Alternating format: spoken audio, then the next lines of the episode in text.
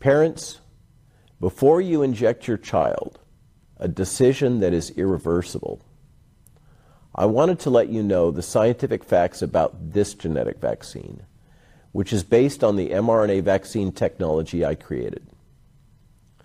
There are three key issues that parents need to understand. The first is that a viral gene will be injected into your children's cells. This gene forces your child's body to make toxic spike proteins.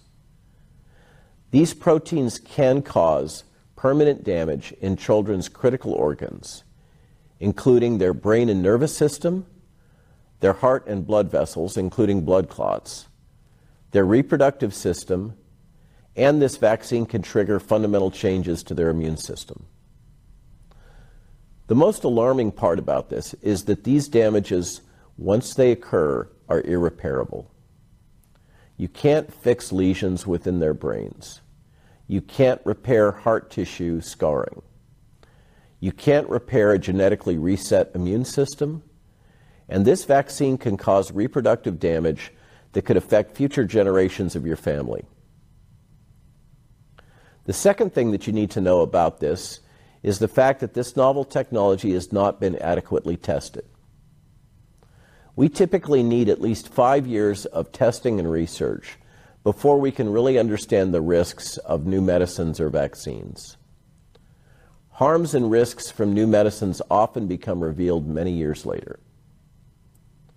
So ask yourself if you want your own child to be part of the most radical medical experiment in human history. One final point. The reason they're giving you to vaccinate your child is a lie. Your children represent no danger to their parents or grandparents. It's actually the opposite.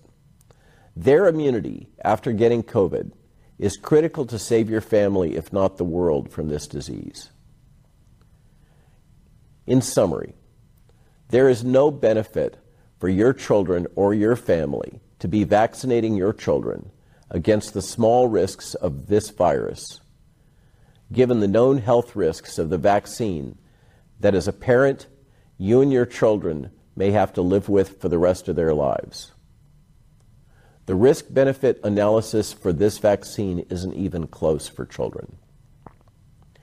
As a parent and grandparent, my recommendation to you is to protect your children and do not give them this unproven vaccine.